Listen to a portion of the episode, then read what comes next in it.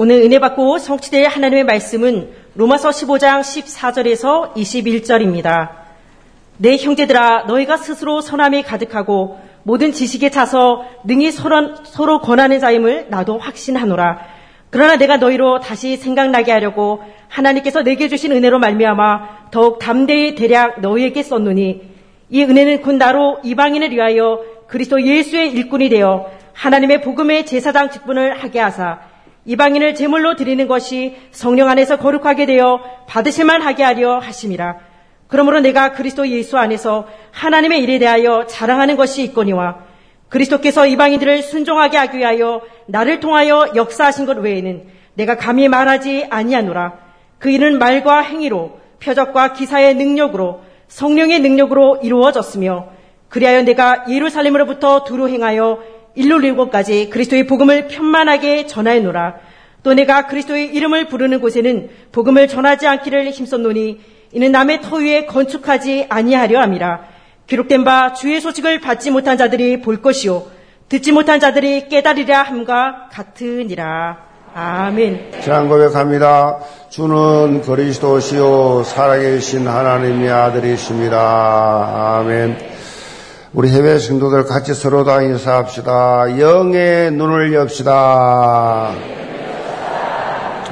예대는 말씀 가지고 그리스도 예수의 일꾼이라는 제목으로 말씀을 드립니다. 우리가 매주일 로마서의 이 말씀을 살펴보고 있는데 이 로마서는 하나님의 자녀에게 복음으로 살아나게 할 뿐만 아니라 복음적 열정을 회복시켜 주시는 메시지로 가득 차 있습니다. 그래서 종교개혁자 마틴 루터는 신앙이 약해지면 로마서를 많이 먹으라 그랬어요. 로마서를 많이 먹으시 바랍니다. 내가 오늘 헷갈린다, 믿음이 약해진 것 같다, 힘이 빠졌다, 구원의 확신이 없다, 뭔가 성령이 충만하지 않다, 뭔가 신앙생활이 힘들다라고 느껴질 때 로마서 말씀 이 약을 먹으면 금방 회복이 된다. 로마서의 말씀을요, 보면 볼수록, 묵상하면 묵상할수록 이상하게 이전에 맛보지 못했던 읽어가면 읽어서도 새로운 맛을 자꾸 느껴요. 제가 로마서 강의를 많이 했습니다. 여러분 들을 때 새롭게 느끼지 않습니까? 새롭게 느껴지는 것이 살아있는 영적 상태예요. 새롭게 느껴지는, 왜 하나님 말씀은 살았고, 날로 새롭도다. 그래서 새로운 맛을 느끼게 돼요. 그리고 영적인 큰 이 동기부여를 주는 메시지가 여기 있습니다. 그래서 이 로마서의 말씀은요, 우리가 삶 속에서 복음으로 24, 복음으로 24 되어 어떤 상황 속에서도 흔들리지 않고 언약적 도전을 계속해서 할 수 있게 만드는 영적 플랫폼이다. 이 로마스가 나의 영적 되게 하여 주옵소서. 이런 영안이 열려야 돼요. 영계 모든 성도들 로마서 말씀을 많이 드시길 바랍니다. 로마서를 많이 드세요. 매주 강단을 통해서 선포된 말씀뿐만 아니라 여러분이 정시 기도 시간에 로마서 말씀을 가지고 1장부터 처음부터 조용히 묵상을 한번 해보시기 바랍니다. 그러면 또다시 강단에서 선포된 메시지 외에 또다시 하나님이 나에게 들려주시는 새로운 은혜가 있다 이 말이에요. 새로운 음성이 들립니다. 아, 새로운 맛이 나면서 새 힘을 얻게 되는 그러한 비밀이 있어요. 그래서 제가 지금 설교를 하면서 저는 원고를 손으로 직접 써가지고 우리 저 이 다민족들 통역하니까 미리 다 줍니다. 미리 다. 그래서 이분들이 다 자기들 말로 통역해서 지금 이 부수 여섯 군데서 하고 있는데 그 직접 쓴 그거를 내가 책을 이번에 처음으로 만들어 가지고 로마서 중요하니까 내가 막 날려섰지만 알아들을 사람 알아듣고 못 알아 못 알아듣고 그래서라도 내가 직접 내가 쓴 책을 바로 그렇게 만들어서 last 천 헌금한 가정들에게 공급해 줘야 되겠다. 그럼 아는 사람은 어떻게 하느냐 잘 모르겠습니다. 어떻든 내 혼자 생각입니다. 혼자 혼자 그래 묵상을 해봤어요. 이걸 담임 목사가 직접 선거를 읽으면서 그렇게 로마서를 묵상하면 더 은혜가 되지 않겠냐. 한번 들었으니까 들어보면은 더 감동이 오지 않겠나. 그런 생각이 들어서 드린 말씀입니다. 오늘 본문 로마서 15장은 로마서 12장부터 이 사도 바울이 강조한 실천편의 결론이 담겨져 있어요. 실천편 결론. 이 사도 바울이 로마서 12장 이후에 계속해서 우리에게 주는 메시지는 뭐예요? 하나님의 자녀가 교회 안에서 세상 속에서 어떻게 하면 영적 영향력을 그렇게 입히는 삶을 살 수 있는지에 대해서 그렇게 말씀을 하셨습니다. 로마서 12장에서는 우리의 몸을 하나님이 기뻐하시는 거룩한 산 제물로 드리는 삶, 다시 말하면 예배가 이끄는 삶을 살아라. 너희의 삶은 예배다 예배. 삶 자체가 예배가 된다. 삶 자체 예배가 이끄는 삶이 되어야 된다. 예배가 인생 최우선 순위가 되어야 된다. 그 말이에요. 제가 알루디시 방송을 주로 시작 30분 전에 틉니다. 알루디시 방송 털고 나면 그 다음에 우리 예원 방송 틉니다. 그런데 제가 오늘 제가 이게 평소 때는 제가 못 봐. 오늘 처음으로 지금 9시 반인데 30, 정확하게 35분이었어요. 35분인데 얼마나 왔냐? 화면 한번 돌려봐라. 그랬더니 깜짝 놀랐어요. 거의 없어요. 거의 없어요. 작 털었는데 100명도 안 앉아있어요. 야 기술 좋다. 20분 만에 다 탔단 얘기냐. 요 싹 답이었어요. 요, 요 한 두 사람 외에 요 싹, 싹 답이었어요. 이야. 난 몰랐어요, 사실은. 오늘 처음 내가 확인하면 성령의 감동을 받아 확인해 봤더니 RTG 뉴스 할때 오지도 않니. 이 우리 세계보험을 1천만 제다 시작하는 이 단체, 우리 교단이 어떻게 지금 전도운동, 성교운동하고 어떻게 지금 장육하면서 어떻게 이렇게 지금 세계 성교를 펼쳐나가고 있는가 그 시스템을 좀 봐야 되는데 예배가 이끄는 삶이 최우선순위 돼야 되기 때문에 다음 주부터 9시 반, 11시 반, 아멘. 정확히 예배 전 30분 전에 와서 뉴스부터 쭉 들으면서 기도의 제목을 만드시기를 바랍니다. 예배에 승부하는 것이 뭐냐? 아직 뉴스는 듣는 것부터 예배 성공이요. 예배 승부하는 것이 인생 출발점이에요. 그 한 주간의 출발점이 되는 동력이 된다. 그렇기 때문에 예배는 가장 중요하고 가장 긴급하고 가장 영광스러운 것이다. 특히 예배가 이끄는 삶을 사는 하나님의 자녀들은요, 그리스도 안에서 한 몸 된 지체 의식을 가지고 뭐요? 선으로 악을 이기는 그런 지혜자의 삶을 살아야 돼요. 선으로 악을 이기는 지혜. 이거 성도만이 가진 비밀이에요. 한 신학자가 교회를 가르쳐서 이 세상에서 교회만큼 이질적인 집단이 없다. 그래서 전혀 그렇게 다릅니다. 이질적이에요. 교회만큼. 그 정도로 교회 공동체 안에는 각양 각 세계의 사람들이 다 존재하고 있습니다. 그렇기 때문에 그리스도 안에서 한 몸 된다. 이건 뭐 성령의 능력 아니고는 불가능한 얘기예요. 그래서 제가 말씀드렸잖아요. 먼저와 먼저와 함께의 영적 체질이 되라. 먼저 인사하고 먼저 섬기고 먼저 함께하는 이런 마음과 이런 삶을 하나님이 위에서 보시면서 그 사람을 하나님이 특별히 축복하신다고요. 그래서 화평케 하는 자는 복이 있나니 저희가 하나님의 아들이라 어? 반대로 트러블 메이커 이간식이고 불평 불만하게 만들고 이런 것들은 마귀 새끼들 완전 마귀 신부한 것들이 언제나 하나 되게 만들고 화해하고 이 일에 희생하고 하나가 되지 않으면 한 걸음도 앞으로 못 나가요. 2, 3, 7이 뭡니까? 기억 보마도 못해요. 여러분, 모두 다 온 성도들이 먼저 함께 체질 되시기를 바랍니다. 자, 이어지는 이 로마드 13장에서는 세상 속에서의 삶을 어떻게 살아가야 하는지에 대해서 답을 줬어요. 세상 속에 살잖아, 우리. 복음적 사랑의 시작을 가지고 복음적 사랑의 눈을 가지고 24시 깨어 있는 영적 체질이 돼야 된다. 창세기 3장, 6장, 11장 세상 가치관에 함몰되지 말고 불신자들처럼 그런 가치관에 매어 살지 말고 그 속에서 영적 영향력을 입히는 삶을 살아라. 영적 영향을 입혀봐라. 영적인 도전해봐라. 영적인 복음을 전거해라. 어떻게 하든 영향도 입혀라. 저는 미용실에 가도요.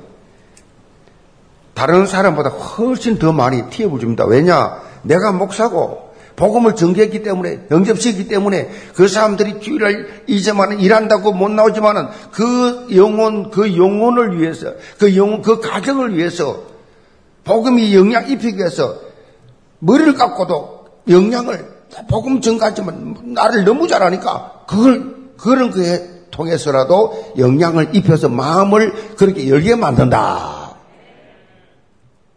이게 13장이에요.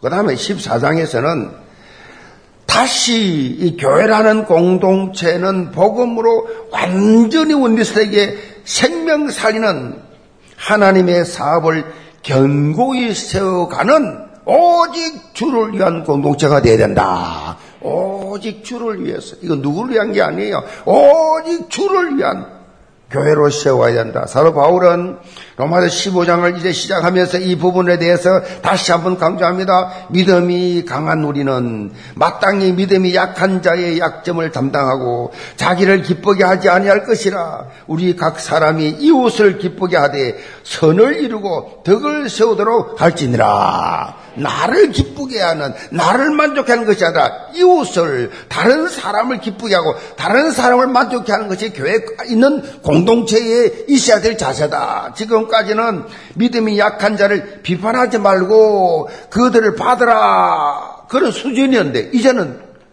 이제는 그들의 약점을 담당하라는 것입니다.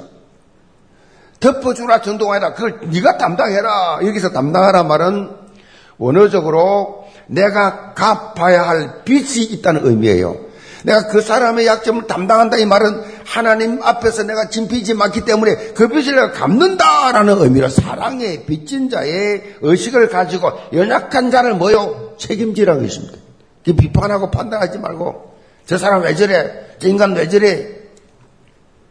그렇게 비판 판단하지 말고 그 사람을 책임지라는 것입니다. 그 정도예요. 복음의 능력이.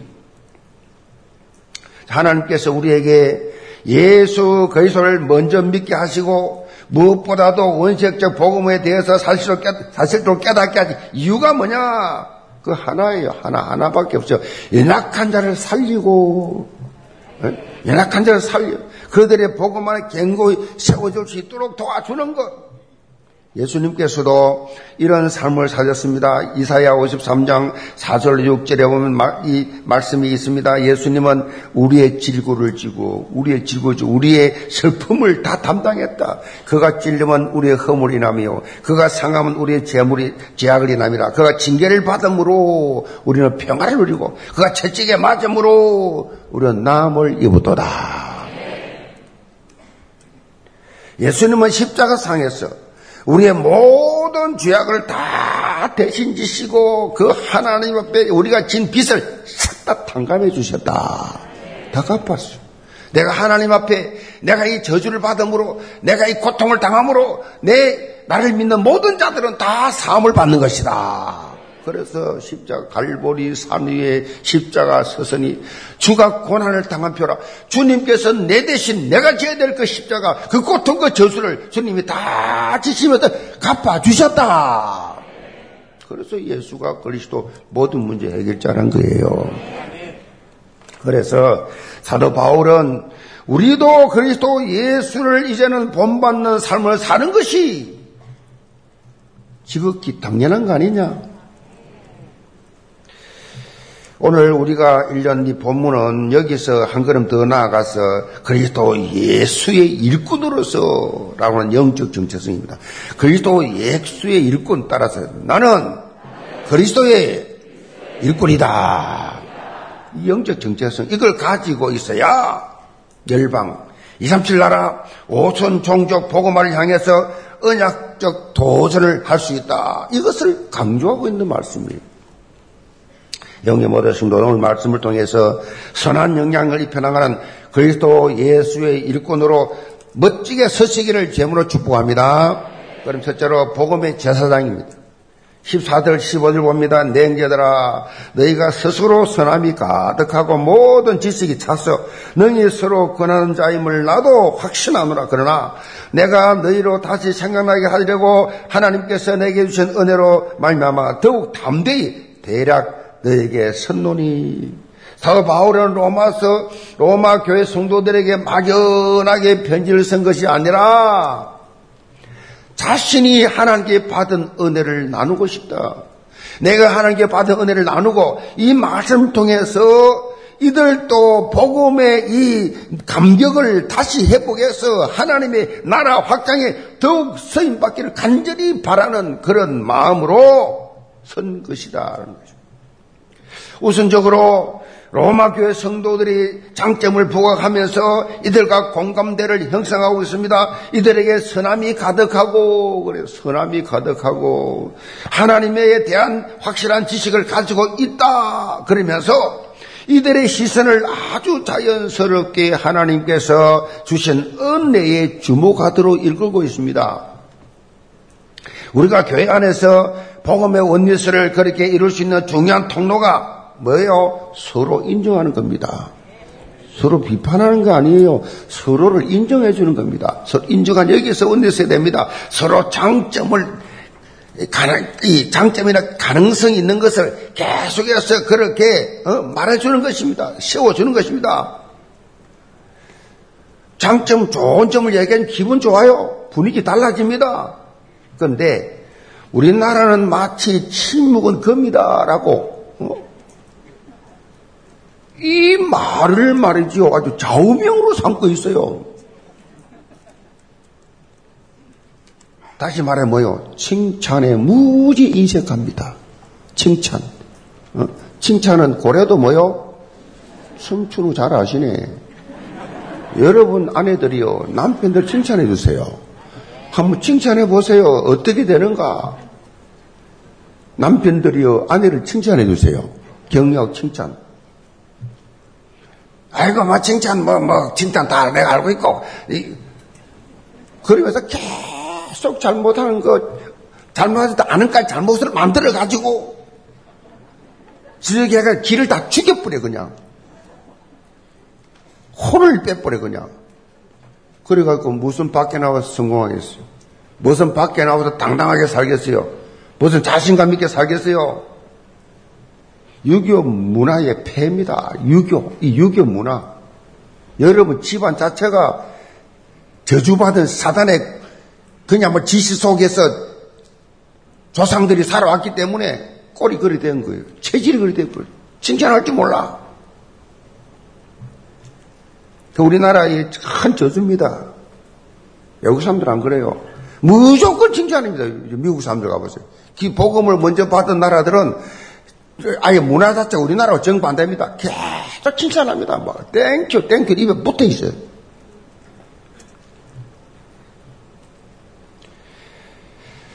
여러분, 남을 비판하는 것, 여기는 침묵해야 됩니다. 여기는 침묵하고, 칭찬하는 것, 인색하지 말길 바랍니다. 칭찬하는 것. 칭찬이 넘쳐도 괜찮아요. 오버해도 괜찮아, 칭찬은. 사실요, 이 리더십, 지도자, 리더십의 이 가장 큰 요소 중 하나가 뭐냐? 상대방의 장점을 인정해 주는 겁니다. 인정해 주는 거. 그게 리더자예요. 그렇게 되면, 칭찬받으면 자신의 뭐야, 능력을 배가시킬 수 있어요. 자기 능력을 배가시키는 그런 힘이 생깁니다. 영계 모든 성도들 서로 칭찬과 격려가 가득한 공동체 되기 바랍니다. 사도 바울이 담에색 도상에서 부활하신 예수 그리스도를 만나고 나서 발견한 것 중에 하나가 뭐냐? 은혜라는 것입니다. 은혜. 예수님을 만나기 전까지 사도 바울은 율법주의의 대명사였어요. 율법을 지키고 예수를 믿는 자를 잡아 죽이는 것이 하나님을 올바로 섬기는 것이다. 라고 확실하게 철저히 믿고 있었습니다. 그런데 이 바울이 담에석 도상에서 부활하신 예수 그리스도를 만난 후에 바울 속에 있었던 율법적 열심, 이것이 완전히 복음적 은혜가 넘치는 삶으로 완전히 전환돼 버렸어요. 은혜 받으면요, 사람 바뀌게 돼 있어요. 은혜를 받으면 완전히 바뀝니다. 은혜를 못 받으니까 하나도 변화가 없는 겁니다. 은혜를 못 받으니까 율법 정죄 그대로 가지고 있습니다. 10년, 20년, 30년, 평생을 맨날 정죄하고 남 지적하고 따지고 율법주의. 이거 지도 망하고 남도 망하고 다 망하자는 게 율법이에요, 그게. 율법주의 전혀 변화가 없어. 이 율법의 대명사인 바울은 한 방에 바뀌어졌는데, 그죠? 한 순간에 바뀌었는데, 어찌 그렇게 매주 복음 듣고도 안 바뀌나? 깡철 같은 완악한 마음들아. 주여 내 마음의 완악함과 교만함을 완전히 박살내 주옵소서. 그거부터 기도하세요. 그거부터 은혜가 안 되거든. 변화가 안 되거든. 바울은 은혜 24사로 살아서 그 이후요. 늘 모든 것이 은혜다. 차고랑 차고 감옥에서도 하나님을 찬양했습니다. 모든 것이 은혜다. 모든 것을 은혜의 관점에서 보니까 어떻게 돼요? 은혜입니다, 은혜. 모든 은혜의 관점에 보니 은혜가 넘치지요. 은혜 아닌 게 없어요. 은혜 속, 은혜를 보니까. 16절입니다. 그 이 은혜는 곧 나로 이방인을 위하여 그리스도 예수의 일꾼이 되어 하나님의 복음의 제사장 직분을 하게 하사 이방인을 제물로 드리는 것이 성령 안에서 거룩하게 되어 받을 칠만하게 하려 하심이라. 이방인을 제물로 드려. 사도 바울은 자신에게 임한 최대의 은혜가 무엇인지를 간증하고 있어요 지금. 그것은 바로 하나님께서 자신을 그리스도의 일꾼으로 삼으셨다는 것입니다. 여러분 직분 맡은 거요 감격하시 기 바랍니다. 직분이 이게 내가 무슨 장로인지 권사인지 내가 중직자인지 내가 회장인지 부장인지 이거 자기에게 하나님이 교회를 통해 맡겨준 그리스도 일꾼 이 감격 바울 보세요. 자기가 감히 그리스도 예수 일꾼이라는 것입니다. 이게 최고의 감격이요. 일꾼은요, 어느 쪽으로 자기를 희생하여 공적인 일을 행하는 자, 그게 일꾼이에요. 자기를 희생하여, 자기 시간을, 자기 물질을, 자기 인생을 희생하여 공적인 일을 행하는 자, 교회 부흥을 위하여 남을 위해서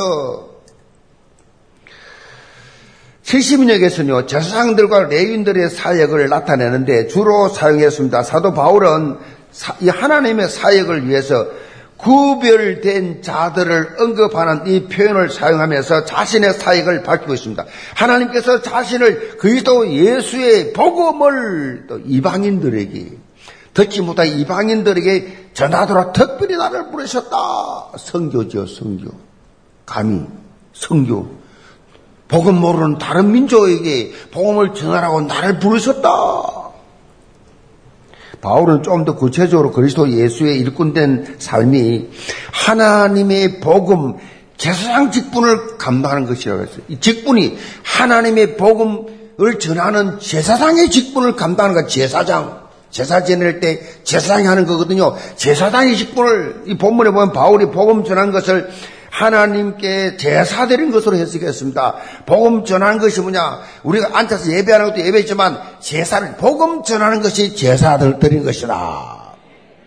다른 사람 이방인들에게 복음 전하는 것이 제사 드린다고 해석하고 있어. 여기에는 아주 중요한 의미가 있습니다. 창세기 3장 사건으로 하나님과 원수 관계가 된 인간이 하나님과 한복하게 될 수 있는 뭐요? 피 제사를 드린 겁니다. 여러분이 불신자에게 복음을 증거할 때 그것이 예배인데 그것이 제사인데 그것이 피제사. 예수 그리스도의 십자가의 피. 이 제사를 드리기 위해서 제사장이요 필요하지요. 제사란 것은 제사장이 있어야 돼요. 구약 시대는 아무나 제사장이 될 수 없었어요.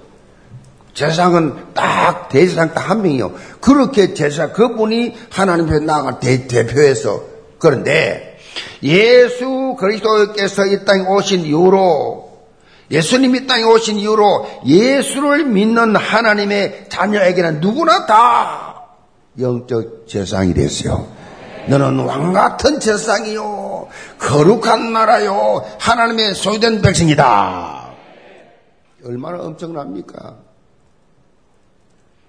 저는 아침에 나도 모르게 오늘 잠꼬대를 잘 아는데 혼자 자다 보니까 막 소리를 찔러대더라고. 소리 때는데 그 내용이 뭐냐, 제 주제는 막 지르는데 나도 모르게 내가 놀래가 깼는데 모르게 영생에 관한 거, 영생. 영생. 우리가 예배 드리는 거, 우리가 교회 난 거, 전도하는 거, 우리가 영접시키는 거, 우리가 하나님 직분마다 모든 뭐 영생의 감격 속에 하는 것이다. 아, 주제, 오늘 설교 제목이 아닌데, 그게 막 나오더라고. 내 속에 영생의 감. 아들인 자는 생명이 있고, 그걸 말하면서, 아들인 자는 생명이 있고, 아들 없는 생명이 없느니라.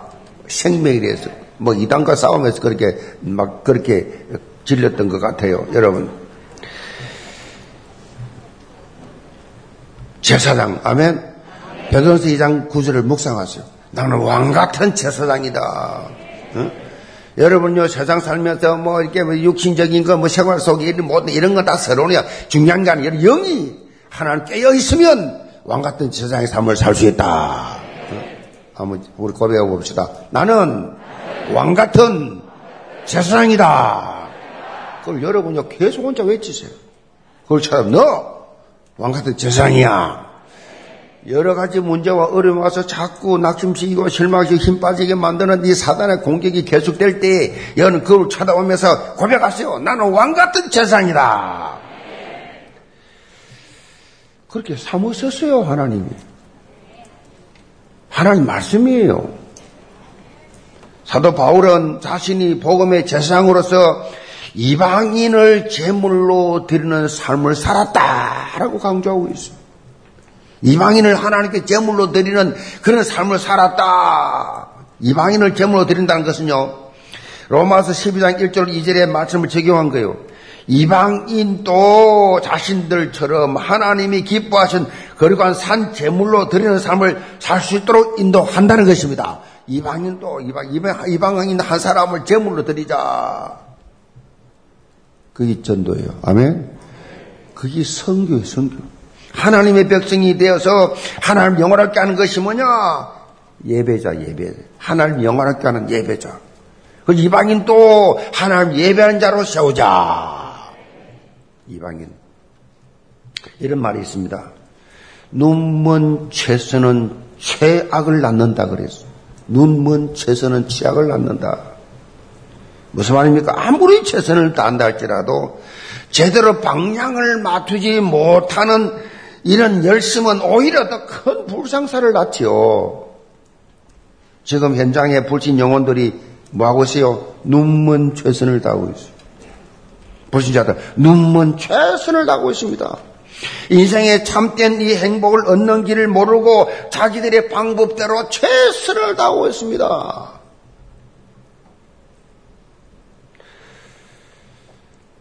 창세기 3장, 6장, 11장에 빠져가지고 결국은 그들의 최선을 다한 것이 뭐예요? 바벨탑이에요, 바벨탑. 바벨탑. 최악의 결과가 나오지요. 최선을 다했는데 최악이 나오지요. 불신자들은 다 그렇습니다. 그 사람이 뭐 제보를 했던, 박사를 했던, 대통령을 했던, 뭘 했던, 불신자들은 결과는 다 최악이 나오게 돼. 결과 최악. 보고 있잖아요, 여러분들. 눈먼 최선을 다하고 있어요. 영원한 멸망길에서 그들은 벗어날 수가 없습니다.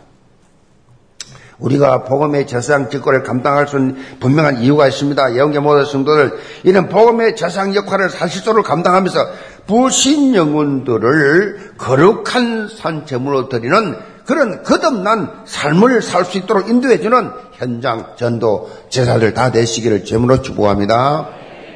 두 번째로 복음의 확장입니다.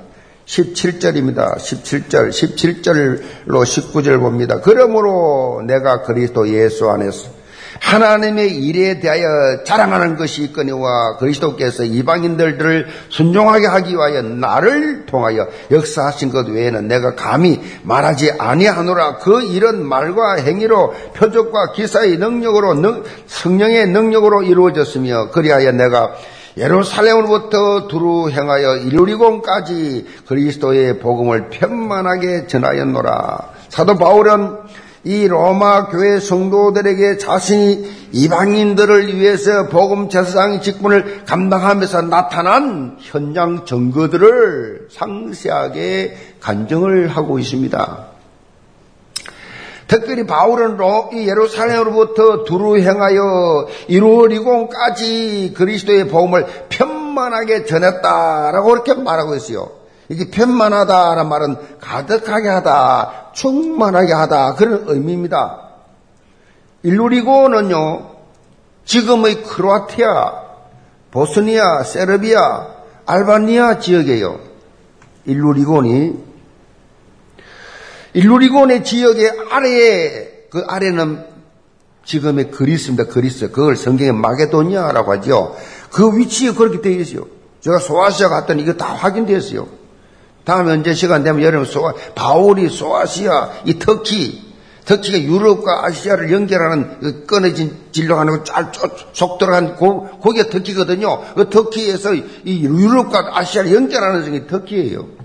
그렇게 그 연결 전부 바울이 사역했던 현장들이 쫙 있지요. 그것이 성경 그대로, 지도 그대로 다 있어요, 지금 또. 어, 그래서 사도 바울은 예루살렘에서 일루리공까지 복음을 편만하게 전했다는 것은 예루살렘을 거쳐가지고 지금의 터키까지 있는 소아시아 지역, 마게도냐 지역을 포함해서 로마 제국의 동쪽 지역의 보험을 사실적으로 확장시켰다. 동쪽 지역, 로마에서 동쪽 지역으로 싹 다 그렇게 확장시켰다. 사도행 13장에 보면 이 사역을 위해서 쓰임 받은 교회가 안디옥 교회예요. 안디옥 교회가 이 일에 쓰임 받았어요. 안디옥 교회는 갈보리 산에서 일어난 일 오직 그리스도 감난산에서 일어난 언약, 오직 하나님 나라, 마다락방에서 임한 성령의 능력, 오직 성령 충만, 이, 어, 무엇인지 잘 알고 체험한 사람들이 유대인과 종교가 놓친 복음과 성교가 무엇인지, 종교가 놓친 복음이 무엇인지 이 안디옥 교 교인들은 잘 알고 있었어요. 한국교회가 놓친 세계교회가 놓친 이 복음이 무엇인지 우리 예원교회는 잘 알고 있습니다. 그래서 안디옥 교회는 바울의 이 로마 제국 동편 선교를 위해서 선교 기지 역할을 사실적으로 안디옥 교회가 감당을 했어요. 사도 바울이 로마 교회 성도들에게 이런 내용을 전하는 이유가 무엇이냐? 로마 제국의 동편 지역에는 복음의 씨앗을 뿌려 놓았으니 이제 로마 교회는 서편 지역, 로마의 전체 서편 지역을 향해서 나가겠다는 말씀이에요, 지금. 본문 23절에 바울이 지금의 스페인입니다. 스바냐 그랬습니다. 스바냐가 스페인인데 그 언급을 한 것은 로마 제국 동편 복음화를 위해서 로마 교회가 서편, 이 성교 플랫폼 역할을 좀 감당해 달라. 그렇게 지금 간절히 호소하는 겁니다. 로마 교회를 플랫폼으로 남은 반쪽 지역의 보험을 위해서 자신이 언약 도전을 하겠다. 바울 대단하죠. 가슴 속에 이 성교, 이방인 전도, 영혼 구원, 이방인을 제사로 드리겠다는 제사물로 드리겠다는 가슴이 꽉 차 있어. 우리가 지금 본당 헌당을 위한 라스천 운동을 하는 것도 2, 3천 나라, 5천 종족 이걸 이, 그, 이 복음화를 위해서 성교 플랫폼으로 구축하자는 것입니다. 본격적으로 성교하기 위해서 걸림돌이 없게 하자. 사도 바울이 다 완수하지 못한 남은 지역 우리가 복음하자. 안티옥 교회보다 우리 교회가 더 큽니다. 아멘. 더 능력이 있습니다. 그래서 정말 가슴 가지고 헌신하는 여러분들의 모습이 귀하다 그 말이에요. 라스 전원금을 하는 여러분 모든 가정들에게 정말 인생의 최고의 영적 가치가 되기 바랍니다. 최고 영적 가치. 10월 본당 헌당을 통해서 하나님께 가장 큰 영광을 우리가 올려드리고 여원의 모든 시스템을 237 성교를 위한 성교 조직으로 변화될 것입니다. 기대하시라 개봉박도. 사도 바울은 오늘 이 본문을 어, 본문에서 자신이 복음의 이 제사장 직분을 감당하면서 나타난 이방인 복음화의 증거를 자랑한다는 표현으로 사용했습니다. 나 자랑한다. 그런데 사실 바울의 자랑은 자신이 못했다는 그런 자기 자랑이 아니에요. 바울은 수많은 이방인들이 자신을 통해서 복음을 받고 그냥 회심했다. 이것은 전적인 하나님의 역사였다. 그렇게 고백하지요. 이걸 자랑한대. 하나님의 역사가 일어날 수 있는 내가 쓰임 받은 거 자랑한다. 그 일은 말과 행위로 표적과 기사의 능력으로 성령의 능력으로 이루어졌으며 성령의 능력으로 이루어졌으며 성령이 그렇게 나를 통해 역사하셨다. 그 핵심이 뭡니까? 하나님께서 나를 통해서 역사하셨다. 그 일은 성령의 능력으로 이루어진 것이다. 그러니까 내가 하려면 안 돼요. 하나님이 주시는 힘으로 성령의 능력으로 가능하다. 우리가 뭘 합니까? 우리가 무식한 우리가 가진 것도 없는 우리가 없는 우리가 뭘 합니까? 성령의 능력을 힘입으면 가능하다. 내가 아니요. 내가 아니라 하나님께서 복음을 효과적으로 전하도록 성령의 능력을 부어 주셨다. 고린도서 2장 4절로 5절에 보면 사도 바울이 이 부분에 대해서 아주 사실적으로 감정하죠. 내 말과 내 전도함이 설득력 있는 지혜의 말로 하지 아니하고 다만 성령의 나타나심과 능력으로 하여 너의 믿음이 사람의 지혜에 있지 아니하고 다만 하나님의 능력에 있게 하려 하였노라. 우리가 복음의 제사장 직분을 감당하는 것은요.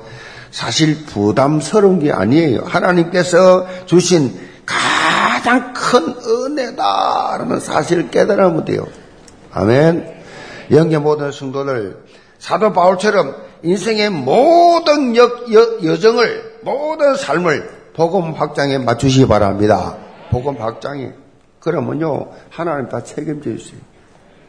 입으로는 주여 주여 하면서 속으로는 지계산 다 하고 있어. 자기 욕심, 자기 생각, 자기 모든 걸다 챙겨. 그 하나님 다 보고 계시잖아요. 그래서 고생하는 겁니다. 그래서 잠 못 자는 겁니다. 그래서 불면증 생기는 것입니다. 그래서 우울증, 공황증 오는 것입니다. 내려놔 버리면 오늘부터 나 자유, 너 자유. 아멘. 그래서 가는 곳마다 우리가 뭐 합니까? 생명 살리는 현장 전도, 현장 선교사로서 당당히 서게 되시기를 주임으로 축복합니다. 결론입니다. 미국 뉴욕 소방서장이 있습니다. 휴 보너라는 분이 이런 말을 했어요. 나는 잠잘 때 침대 위에 걸린 소방벨 소리가 아무리 적게 울려도 그 소리에 민감해서 잠을 깨지만 아기 울음에는 끄떡없이 잠을 잡니다. 그러나 제 아내는 정반대입니다. 그녀는 벨 소리가 아무리 울려도 잠을 자지만 아기가 바스락 소리만 내도 벌떡 일어납니다. 이는 소리에 민감한 것이 아니라 사명에 민감하기 때문입니다. 영녀 모든 신도들 여러분은 어떤 소리에 민감하십니까? 무슨 말에 좋아하고 싫어하십니까? 주로 어떤 소리를 듣기를 원하십니까? 우리는 복음을 증거하라는 하나님의 음성에 민감하시 바랍니다. 복음을 증거해라. 생명을 살리는 것은 우리의 사명입니다. 나는 사명 없는데요. 아닙니다. 생적 명. 살아있다는 자체가 사명이 있다는 증거예요. 여러분 더더구나 영교에 오셨다. 여원교회 출석한다. 엄청난 사명 있는 분들이에요. 단 한 명도 없는 분 없습니다. 여러분 스스로가 불신해서 그렇지 모두에게 세계보험할 수 있는 2, 3초 5천 종 살릴 수 있는 사명이 주어졌다. 직접 간접으로 다 주어졌어요. 이제 실감나게 여러분들은 성교를 느끼게 될 것입니다. 살아있다. 내가 살아있다. 어? 병원에 입원해서 응급실에 있는 것이 아니라 내 무덤 속에 있는 것이 아니라 살아있다는 이거 이 자체가 하나님이 내게 천명을 주신 것이 있다는 것입니다. 사명. 사명을 참 사람처럼 비참한 사람 없어요. 쟁이의 쟁이, 월급쟁이, 응? 돈에 미쳐있는 사업가. 그렇죠. 사명이 없는데 사명. 짐승같이 살지요. 사는 내용이 보면. 남에게 내놓을 만한 거 아무것도 없죠. 전부 다 자기 중심이지요. 돈 중심이지요. 창피하고 부끄럽잖아요. 뭘 먹을까? 뭘 입어? 어떻게 살까? 짐승들이 하는 거잖아요. 비티기 싸우면서. 영계모대 성도들, 나는 그리스도 예수의 일꾼이다. 복음 재상이다. 라고 하는 이러한 엄청난 직분을 24시 묵상하고 감당하면서 복음 확장하는데 시대적, 대표적, 기념비적으로 쓰임 받는 증거 있기를 제물로 축복합니다. 기도합시다. 아버지 하나님, 그리스도 예수의 일꾼으로 부르심을 받은 우리 영계 모든 가족들이 내가 믿음이 크다 적다 내가 가졌다 안 가졌다 안다 모른다가 아니고 힘이 있다 없다가 아니라 나는 하나님께서 이 시대의 영적 재상을 부르셨다라는 영적 정체성을 가지고 하나님 앞에서 주신 말씀을 붙잡고 세먹게 하여 주옵소서 영의 눈을 여게 하여 주시옵소서 영의 마음을 허락하여 주시옵시고 모든 삶의 24시가 예배가 되게 하여 주옵소서. 그래서 모든 것 치유받고 시대적 사명자로서 참으로 열매 맺는 착하고 충성된 종들 다 되게 하여 주옵소서. 예수 그리스도 받들어 기도합나이다. 아멘.